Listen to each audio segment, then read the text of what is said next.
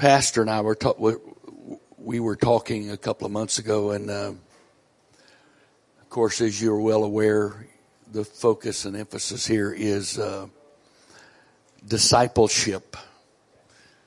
And I shared with him a few things I had been looking at, and then he asked me to teach this lesson, and I've never taught this lesson before. And so we'll see how it goes, all things being considered. I'm living this lesson right now, praise God. Um, if you'll go to Romans chapter 1, I've got a, a lot of scriptures, and is there some, are they going to be on the screen? Okay. Romans chapter 1, beginning with verse 16. For I am not ashamed of the gospel of Christ, it is, for it is the power of God unto salvation to everyone that believeth, to the Jew first and also to the Greek. For therein is the righteousness of God revealed from faith to faith. As it is written, the just shall live by faith. The righteousness of God is revealed from faith to faith. This is a very important concept for us to get. Uh, I think humans have always basically been this way, but in our generation or this particular time in our culture, we expect everything to work perfectly from the beginning of it. And uh, when a person gets saved, uh, the person being saved expects to now be perfect. And a lot of the people who aren't perfect but are pretending to be, who are Christians, they expect that person to be perfect from the beginning. That's not biblical. And what that does, it sets you up for failure. And then it sets you up for discouragement. And then comes uh, depression. And finally you just quit and give up because you can't be perfect enough. This is not an excuse. It's not excusing anything. It's simply acknowledging what the Word of God says. I've had the baptism of the Holy Ghost now 60 years and about six months. Uh, actually six months next month. And, uh, I will tell you this. When Peter said, grow in grace and in the knowledge of the Lord and Savior Jesus Christ, uh, he didn't mean that for brand new people. He meant that for everybody. There's never a time that we stop growing or that we should stop growing. There's never a time that we don't, uh, that we stop striving to be more and more what Jesus would have us to be. This is not an automatic process. It's also not an easy process. In fact, it's impossible to do through human strength and ability and human will. It is impossible to grow in grace and in the knowledge of our Lord and Savior Jesus Christ except by grace. It's impossible. Uh, there are some people who have the strength of will, the strength of uh, determination. They're just really focused people. They're just really uh, strong-willed people, and they they accomplish. They get stuff done. The problem is with people like that. Uh, they take the credit for what they do. And rightfully so, because it was sure wasn't God doing it.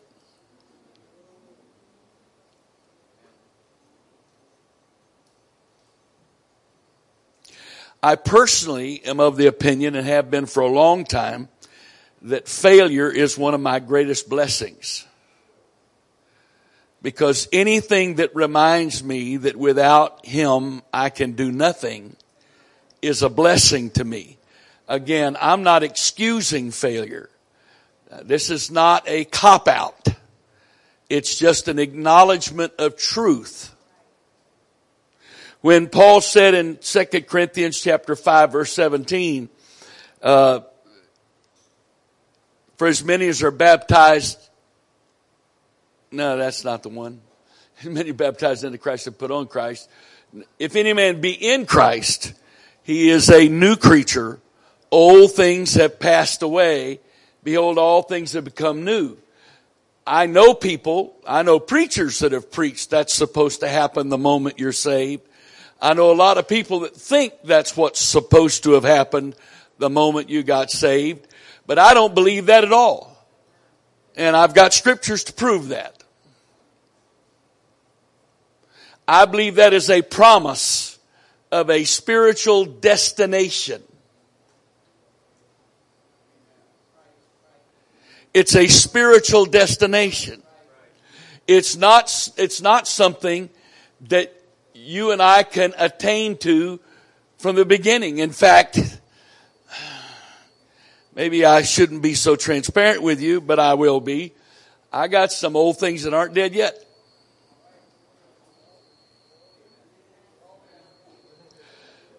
And if somebody tells me all your old things have passed away and everything is brand new, I'd love to pray with you for that spirit of lying. Because you're not very honest, especially with yourself. You're not being honest with yourself. Now, Paul, Paul wrote something that's very, uh, I'm right handed. This is kind of awkward. Paul wrote something that is, is not the friend of those who believe in instantaneous perfection.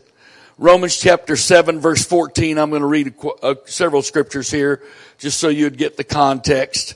This is Paul. This is Paul not before he was saved, quote unquote. This is Paul after he was saved.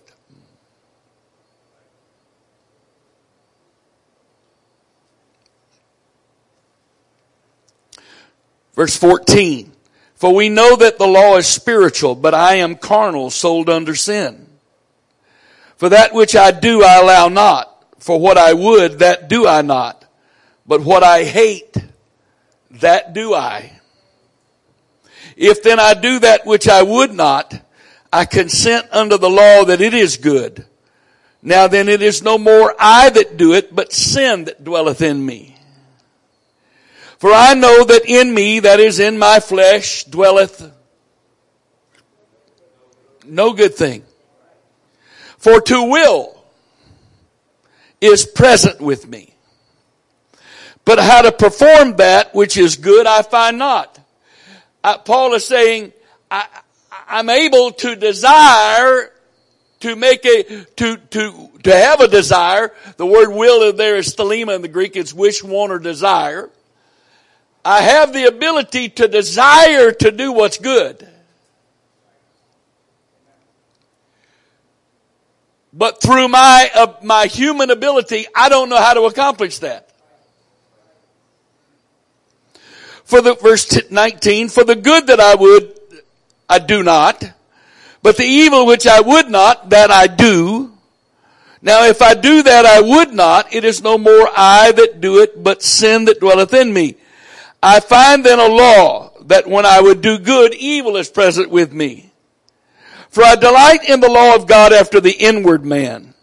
But I see another law in my members, warring against the law of my mind and bringing me into captivity into the law of sin, which is in my members. O wretched man that I am, who shall deliver me from this body of death? Not from this dead body, but from this body whose actions produces death. James said, the wages of sin is death.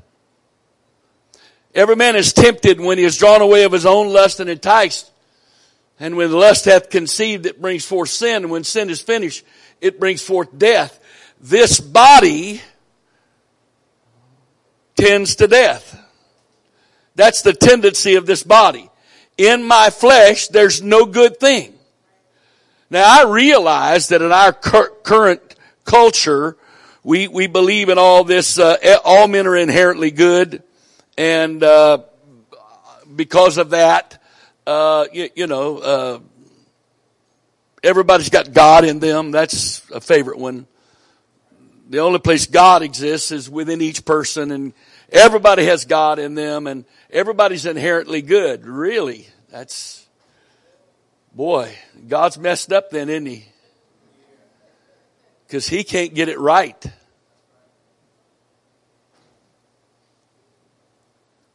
This is the problem in our culture and it's going to become more and more the problem. And that is, there's going to be more and more of a conflict between those that believe the Bible and those that do not. Because what the Bible says is diametrically opposed to most things that are believed by our culture today. And you will make a decision which of those two you're going to follow. You will at some point. You will.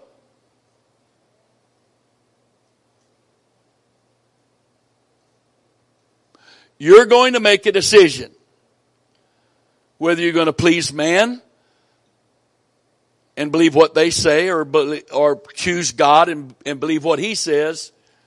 And let's face facts. There may be a price to pay for that. We don't want to hear that. We want, we want all things to continue as they are. We just want to go to church and be invisible to the world and they don't even know we're here and we get to be our, be good little Christians and keep the uh, premiums paid on our eternal life insurance policy so that when we die, people will be able to say nice things about us at our funeral. And, uh, and, and, you know, it's okay if the world doesn't know we're a Christian. Well, Jesus said, if you're ashamed of me before men, I'm going to be ashamed of you before my Father which is in heaven. If you're ashamed of me before men, it's not man that's going to produce this situation that results in you having to make a decision.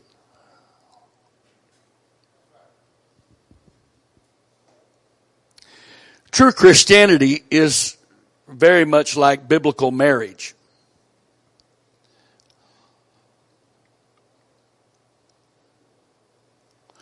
There are no, God, God doesn't believe in open marriages.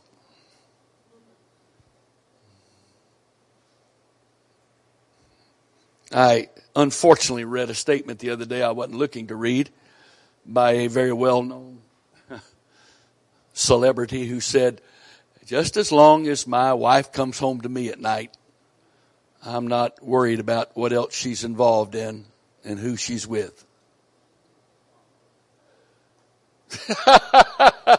really? You're kidding. Sorry, I'm not willing to live that kind of life. I would be very disappointed in my wife if she accepted that. Just as long as he comes home at night, I don't care what he's doing and who he's with.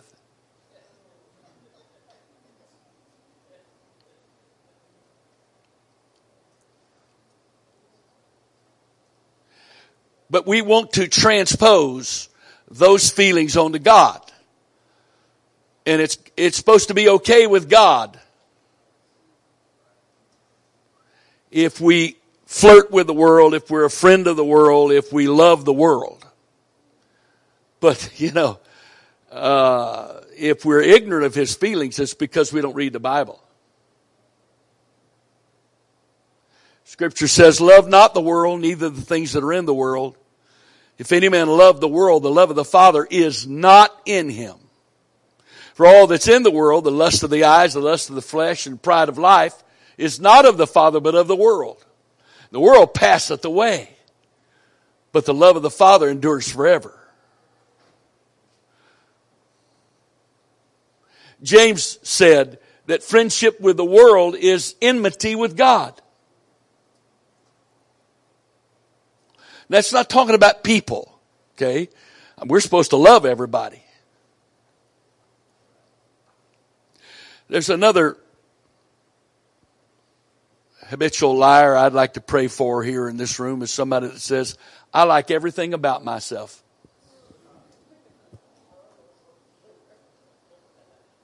Because if you say that, you need prayer really bad. Because you don't even know how to be honest with yourself. And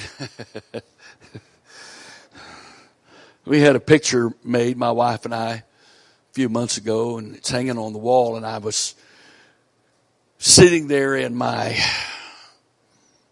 self imposed stupor, uh, just trying to pass the day in my chair, sitting there trying not to think about my leg hurting. And I looked up and I saw that picture and I was looking at it at an angle and I didn't recognize the person in the picture. He looked really old. And the way it was lit at an angle, it looked like he was bald headed. That was before the haircut.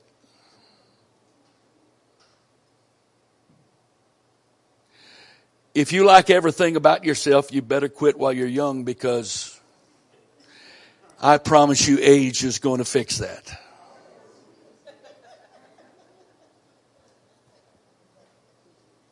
So the idea that I can't love you unless I approve of everything about you and everything you do and all your choices that I can't love you unless I approve of all of them.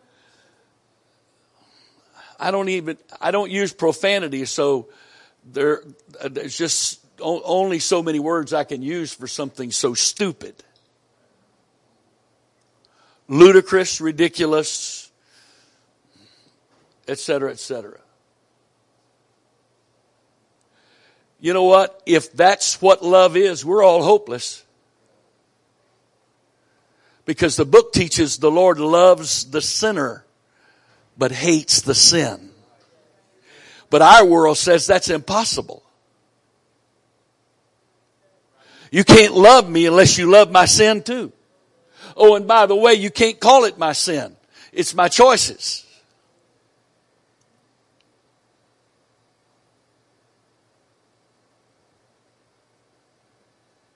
But Oh, Jesus. I'm talking about discipleship. I can't become a disciple unless I first acknowledge what I'm not. Who I'm not.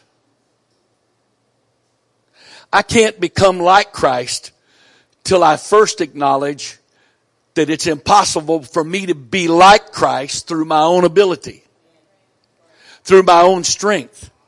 Only the grace of God can empower me to let Christ live through me.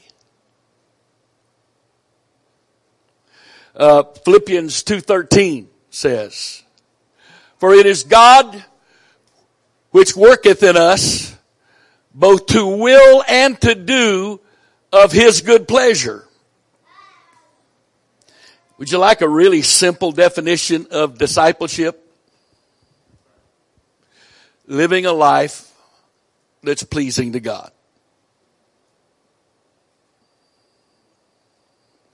And the degree of my discipleship is determined by how much of my life pleases God versus how much does not. Now, how about John, uh, 1 John chapter 1, we'll start with verse 5. I'll read several verses here if you would allow me. I'm just going to read it from the screen. It's easier to do that. This then is the message which we have heard of him and declare unto you that God is light and in him is no darkness at all. In fact, I know probably in high school physics they taught you this, that uh, the definition of darkness is the absence of light. Therefore, darkness and light cannot coexist because the definition of one is the absence of the other. It is physically impossible. It's mathematically impossible for darkness to, and light to coexist. Well, what about shade and shadow? That's not a, that's, that's man's doing right there, isn't it? If we say that we have fellowship with him and walk in darkness, we lie and do not the truth. Now, I, I know I have a reputation for being kind of direct, and so people who speak words of love, they're not near this direct. Oh, by the way, this is written by John, the apostle of love. And some of the most direct statements in all of the Bible are in First John.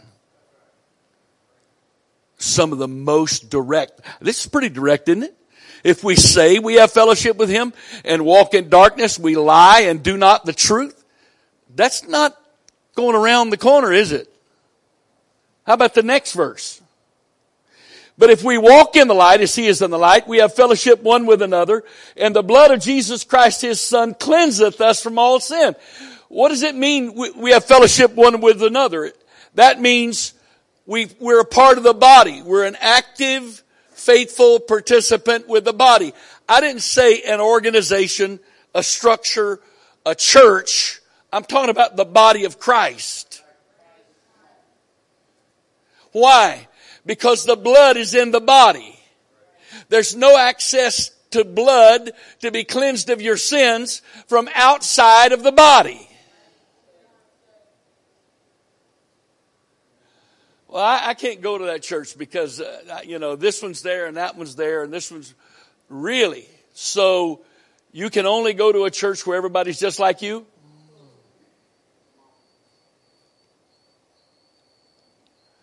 then you have no way to demonstrate that the love of God and the grace of God's at work in you.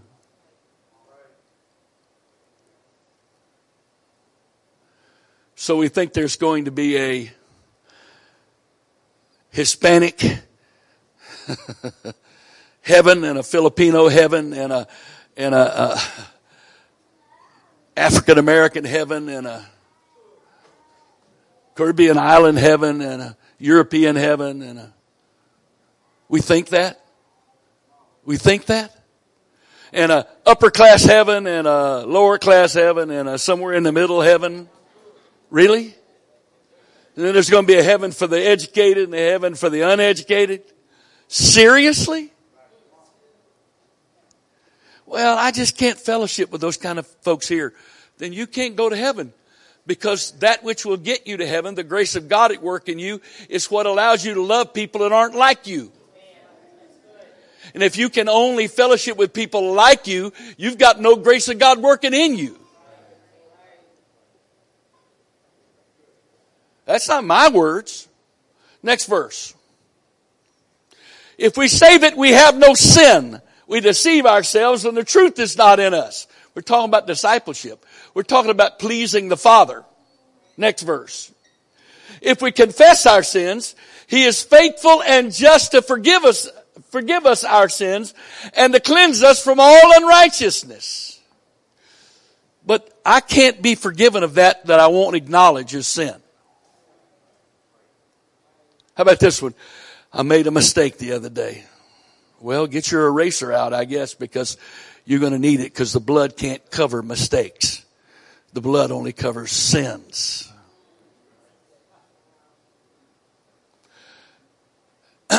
Hello?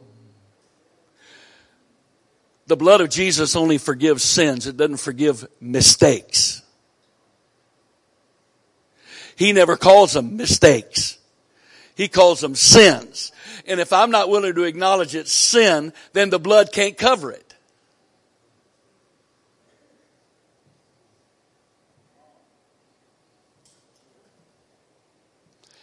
Next verse. If we say that we have not sinned, we make him a liar and his word is not in us. How can I be a disciple of someone that I make out to be a liar?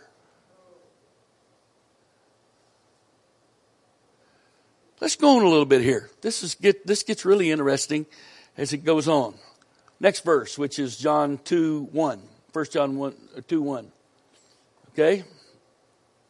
My little children, these things write unto you that you sin not. And if any man sin, we have an advocate with the Father, Jesus Christ the righteous. Next verse. And he is the propitiation for our sins, and not for ours only, but also for the sins of the whole world. And hereby we do know that we know him. What's it say? This is gentle John. Just gentle, round the bend John, who's just so, he sugarcoats everything and makes it really, really easy to swallow. I've never been a big medicine taker, but oh Lord, have mercy on me. This last several months, I'm taking handfuls at a time. My wife says it's affecting me. It probably is. She won't be specific how it's affecting me, but apparently it's not good. That's the implication. She's not willing to be specific about how it's affecting me, but I, you know, I, I, I've never, I've never taken a lot of med- medication and you put all that stuff in you and, uh, I've, I've learned how to take five or six big pills at one time. You put them all in your mouth and you take a big, big, big gulp of water and swallow the water, and the pills just disappear. Because they're all coated in such a way, it makes them easier to swallow. Somebody didn't teach John that. He didn't, nobody taught John, the apostle of love, how to sugarcoat stuff. Hereby we do know that, that we know him if we keep his commandments. Next verse. He that saith, I know him, and keepeth not his commandments is a liar, and the truth is not in him. I, I remind you again, this is sweet, kind, loving John. This isn't Peter. This isn't old hard to get along with Paul. This is John.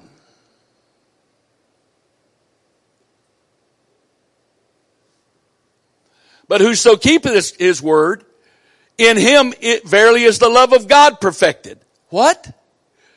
Oh, love, love, love. That's what all this is supposed to be about is love. I agree with you. So how do you fellowship with the love of God? by keeping his word. Hereby know we that we are in him. That won't be preached. This won't be preached in very many pulpits today across this country.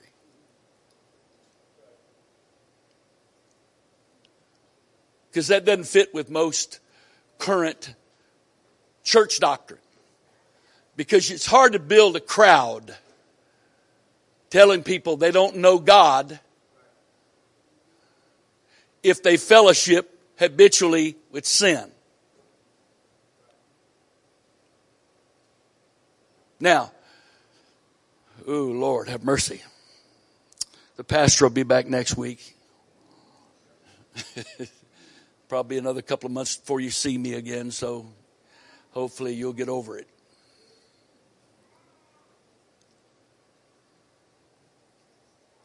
We're talking about discipleship. We're talking about discipleship. Now the problem is, let's go back to verse, uh, what would that be? Try four again. He that saith, I know him and keepeth, is that, let's try three. Hereby we do know that we know him if we keep his commandments. For He that saith, I know him and keepeth not his commandments is a liar, and the truth is not in him. Five. But whoso keepeth his word, in him verily is the love of God perfected. Hereby know we that we are in him. Now, that's, these verses are kind of like 2 Corinthians 5.17. If any man be in Christ, he's a new creature. Old things have passed away. Behold, all things have become new. This is the goal.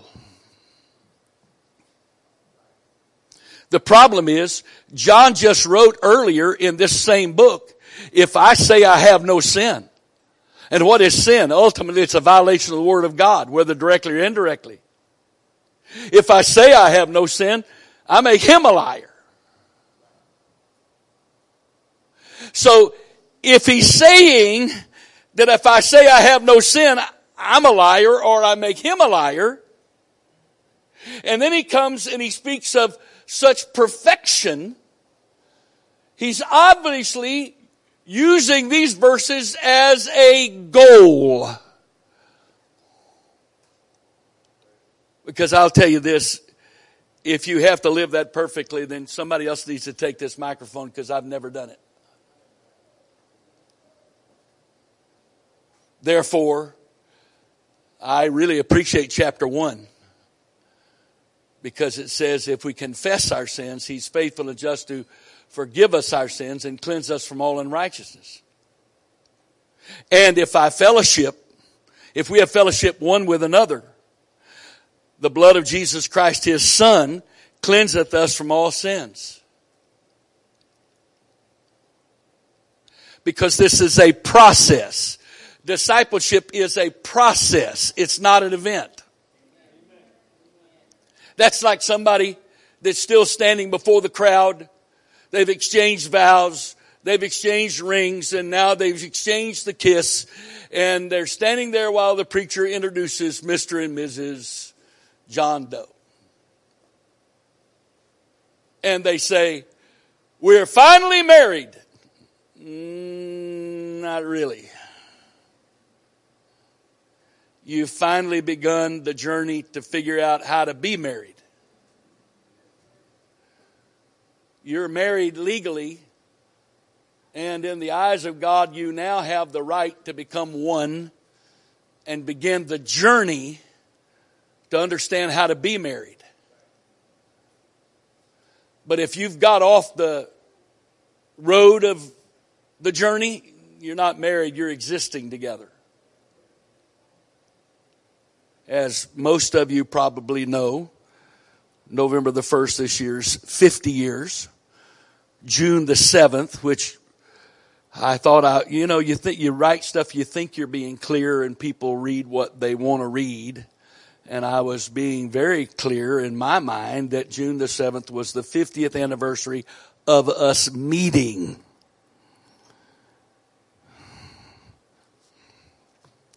I guess it's no big deal except that I wasn't married those five months. I would have, it would have been nice to have been married, I guess, but you say, well, you just met. It wouldn't have been one bit easier being married the day after we met than five months later. I didn't know her any better five months later, and she didn't know me. That's why some of you wonder why we don't do premarital counseling. You're welcome to it. We'll find somebody to do it for you. But I stopped doing it years ago. You know why? People don't pay attention.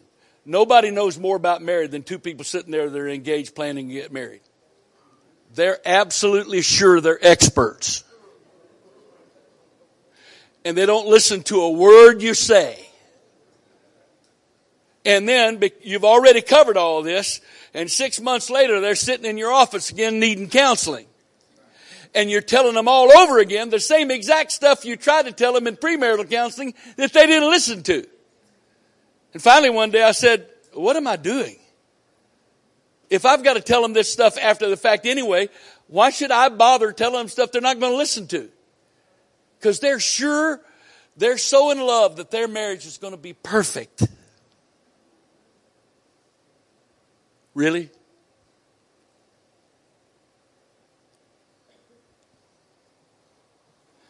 I wonder why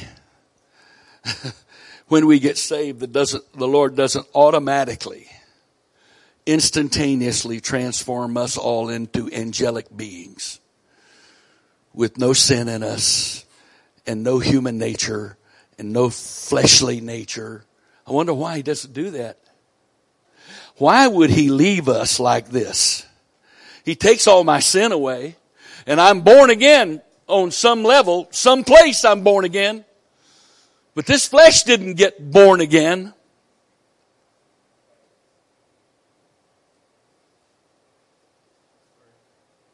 Paul said it this way in Galatians 5:16.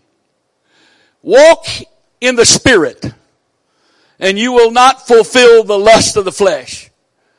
you know, sometimes we have to look what the Bible doesn't say. It doesn't say walk in the spirit and you won't have any lust of the flesh.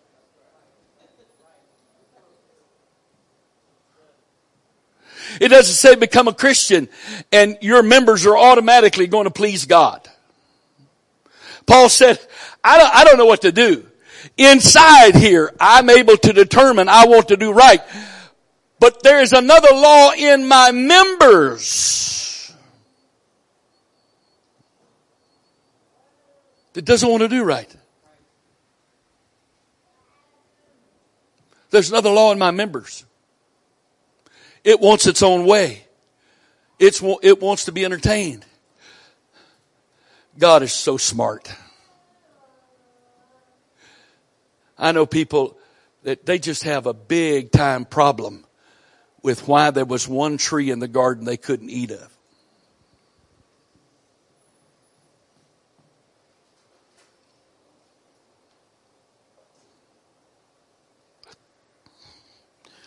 I uh,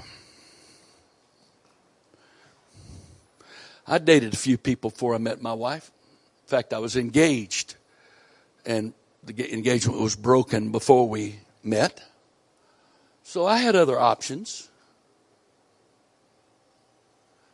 So when I stood before the preacher on no, the evening of November the 1st, 1968, I was standing there exercising a choice.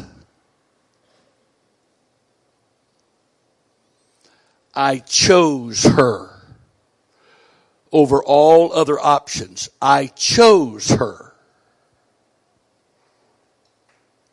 And I vowed to forsake all others and keep myself for her only so long as we both shall live. But I had a choice. The two of us were not on a desert island where we were the only ones there. How in, how in the world, if we were the only two people on a, on a desert island, how would she ever know I chose her?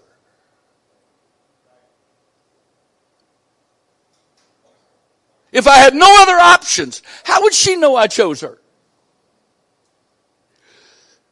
So with all the perfection in the garden, there had to be a choice. Because love is a choice. And if I don't have a choice, I can't make the right choice. I have no way to demonstrate my love by making a choice.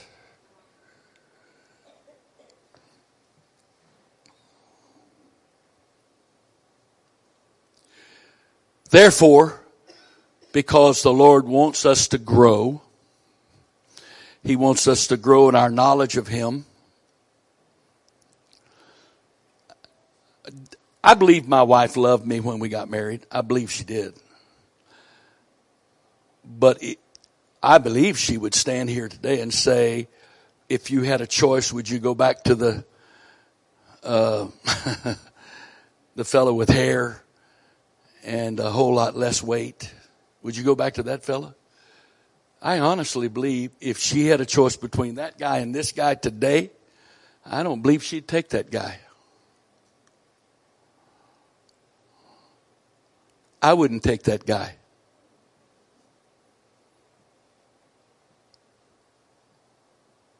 Because I'm not the same guy today I was then. This is what life is about.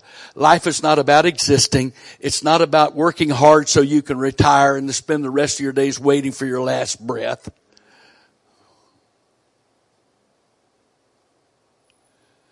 Life is not about trying to make as much money you can and buy all the toys you can.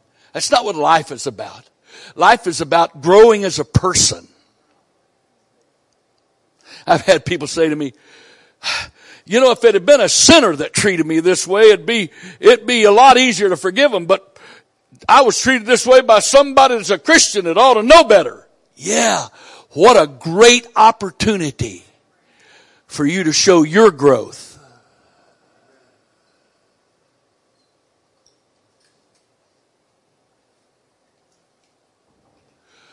What a great opportunity for you to show your growth.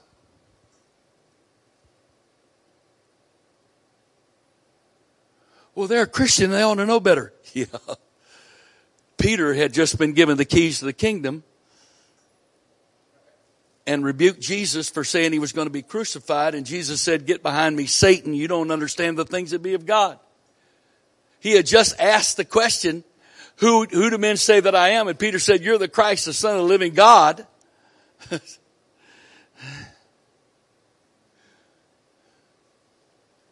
then Peter says, Far be it from you, Lord. You, you're not going to be crucified.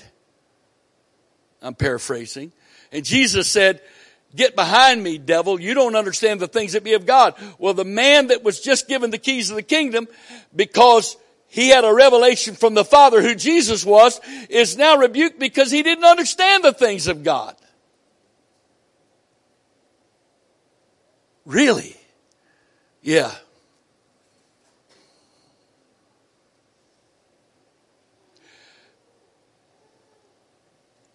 The bumper sticker Christians are not perfect, just forgiven?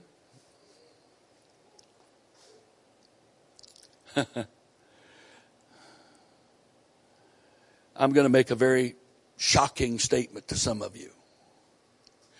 I have been a I've been alive long enough and been a Christian long enough. Perfection is not my goal.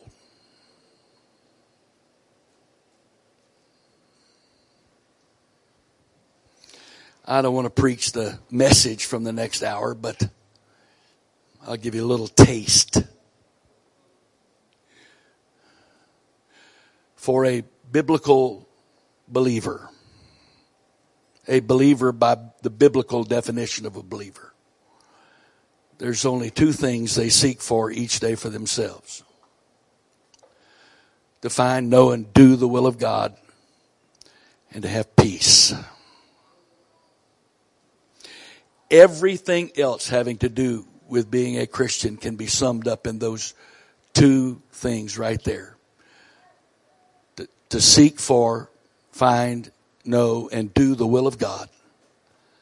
And to seek for and walk in peace every day.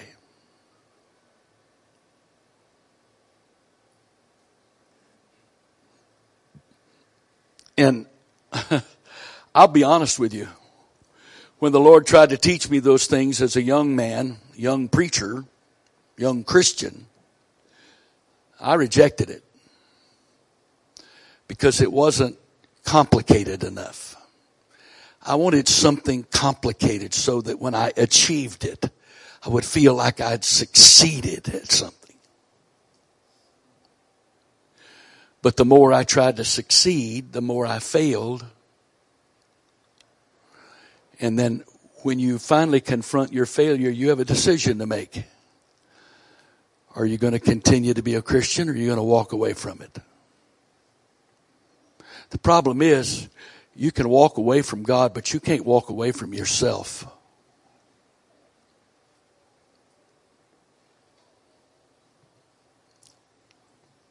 You can turn your back on God, but you can't turn your back on yourself. Well, there's suicide. No, that's probably the worst decision you could possibly ever make because all you've done is cut your time short to have an opportunity to be saved. We use terminology that's not biblical. I'm saved. Nah. I know there's some that believe that once you're saved, you're always saved. Really? So you become an automaton when you get saved? You lose the right to choose? You chose to be saved, but now you can't choose to be unsaved? So you've lost free will?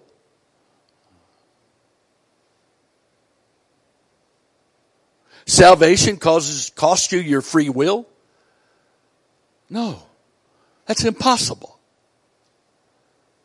in this life, there's one thing the Lord's never going to do. He's never going to violate your free will. There's nothing I have ever done that wasn't my choice. I had the right to make a choice. I had to make a choice in this life. Everything is by choice. That's what discipleship is. Discipleship is growing in grace and in the knowledge of the Lord and Savior Jesus Christ. It is growing in knowing Him. It is growing in, in desiring to please Him.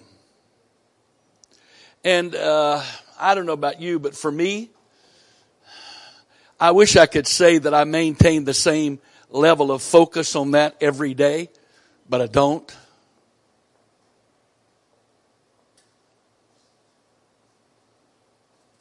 I know for some of you I'm being a little bit too honest.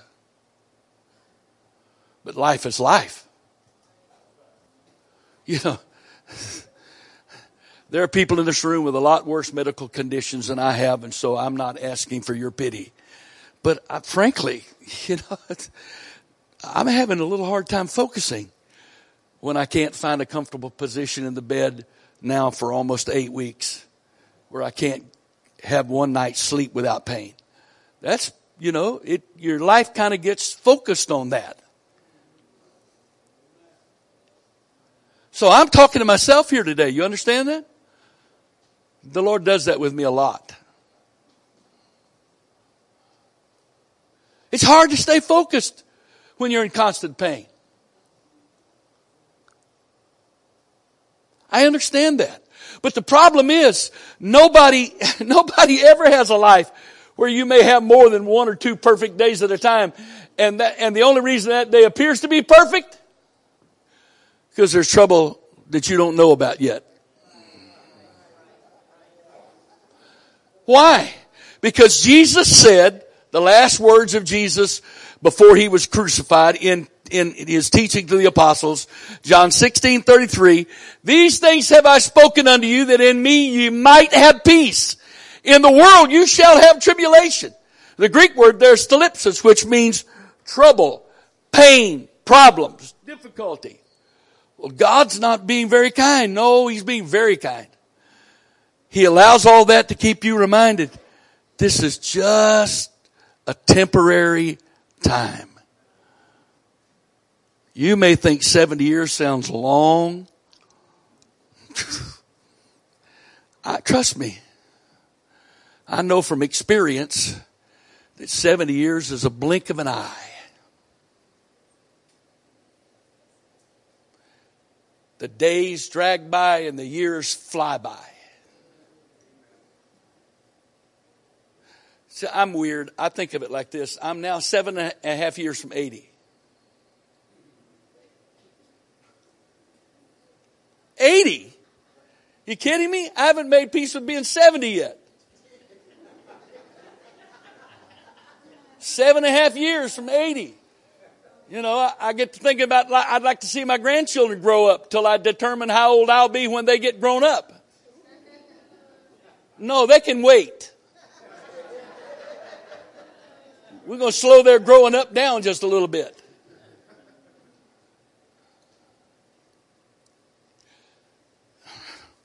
I'm not a fatalist. I'm not a negative person. Uh, I believe I'm a realist. And biblically, I'm a literalist.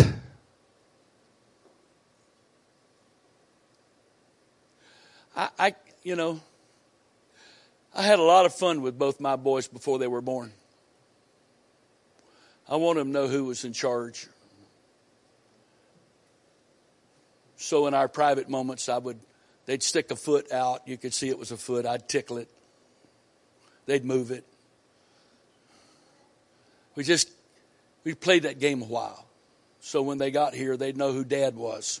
They knew who mom was, but I want them to know who dad was. He's the guy that's been tormenting me every once in a while. But you know something? Babies don't really want to stay in that place. They have nothing to do. They don't have any pressure. Food is served to them nutrition served to them. They don't have any pressure in their life at all, but they're in a hurry to get out of there because God has designed it so that the longer it goes, the more confining and restricting it is.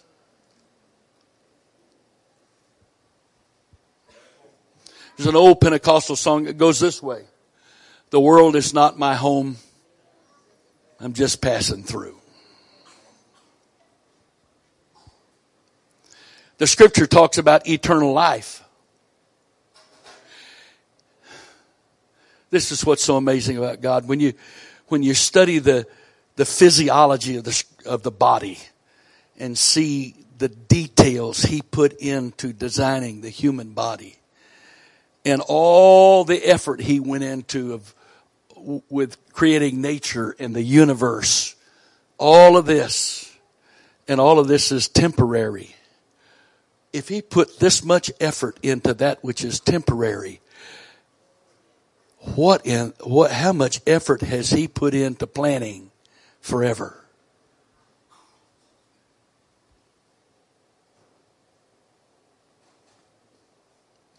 But the problem is, dear one, to make it to forever in the desired position you, can, you and I can only make it as a part of the body of Christ, which is the bride of Christ, which we, means we have to make a decision to choose Him above all others. It's discipleship. I thought I loved my wife when we got married. But compared to how much I loved her when we were married 10 years, I really didn't love her.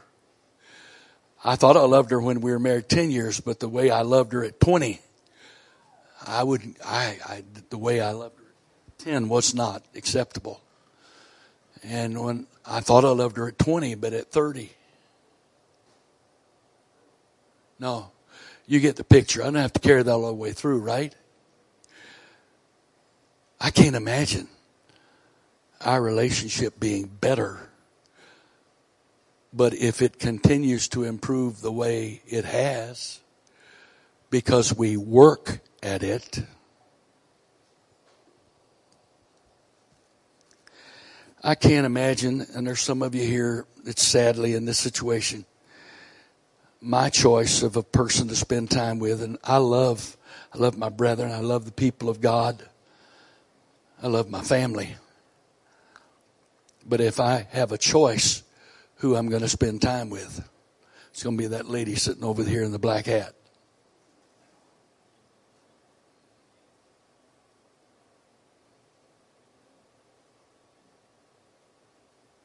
We just spent a month together with nobody else. Nobody else. Oh, there were people around, but we didn't spend any time with anybody else with each other. I don't know how she put up with it with me going through what I'm going through, but she did. She kind of likes a little bit because she's very much of a biblical wife when I'm healthy. But when I'm not healthy, she becomes the sergeant.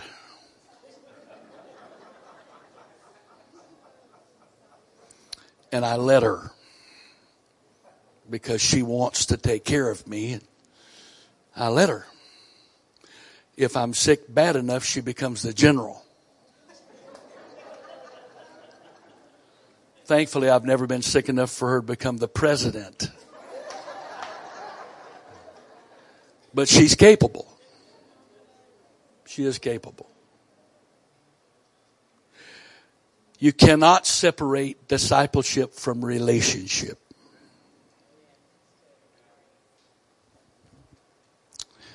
And I'm quitting even though I didn't start till five minutes late because the equipment failed.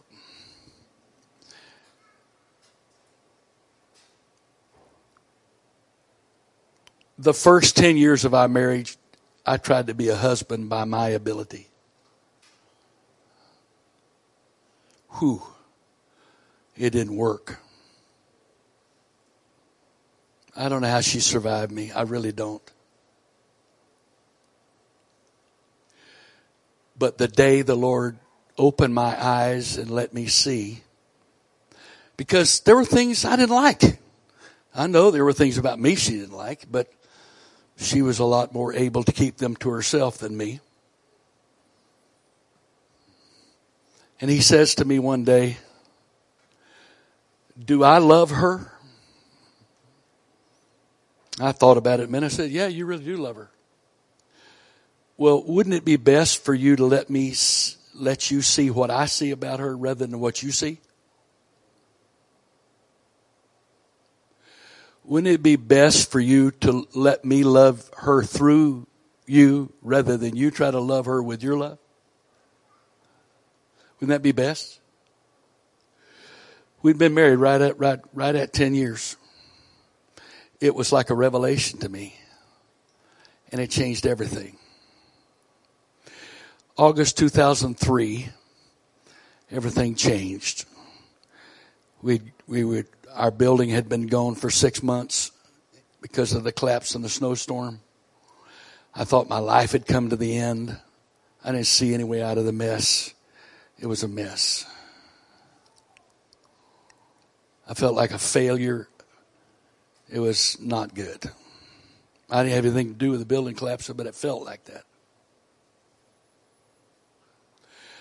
And I had been resisting the ultimate level of discipleship for years. I'd been resisting it. Because I felt like that if I truly gave myself to the Lord to that degree, I would become an automaton. I'd lose my personality. I would cease to be me. Well, I tell you what happened. by the grace of God, I moved to a level of discipleship I'd never been at before. And it was the most liberating thing that's ever happened to me in my life. It was probably the most transformative thing that's ever happened in my life. Because I have not been the same person. I don't pray the same. I don't view God the same. I don't fellowship with Him the same since that first Friday night of August 2003 as I did the previous years.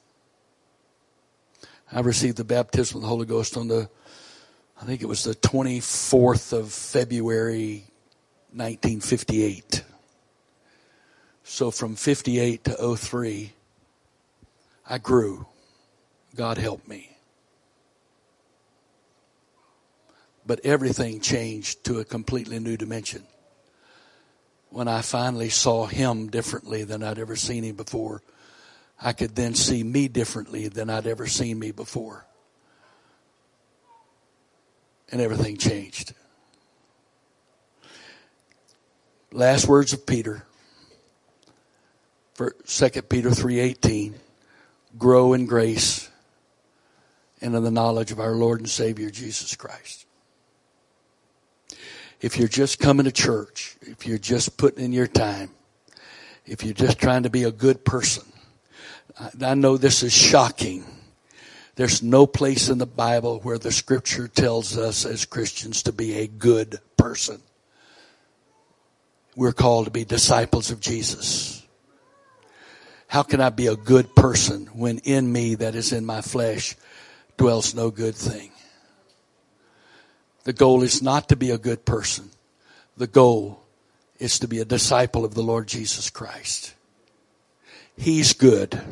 If He's in me and if He's living through me, then I'm not good, but He is. And my life is good because He's the one doing the living. That's true discipleship. Father, I thank you for your goodness, mercy, your blessings. I thank you for speaking to us today. I pray your protection on this seed of your word that, that the enemy, the adversary not be able to steal this from us in Jesus name. That this word would be fertilized and come up and become all that you'd have it to be in us so that through your word you can be all that you choose to be in us and through us. In the name of the Lord Jesus Christ. Amen.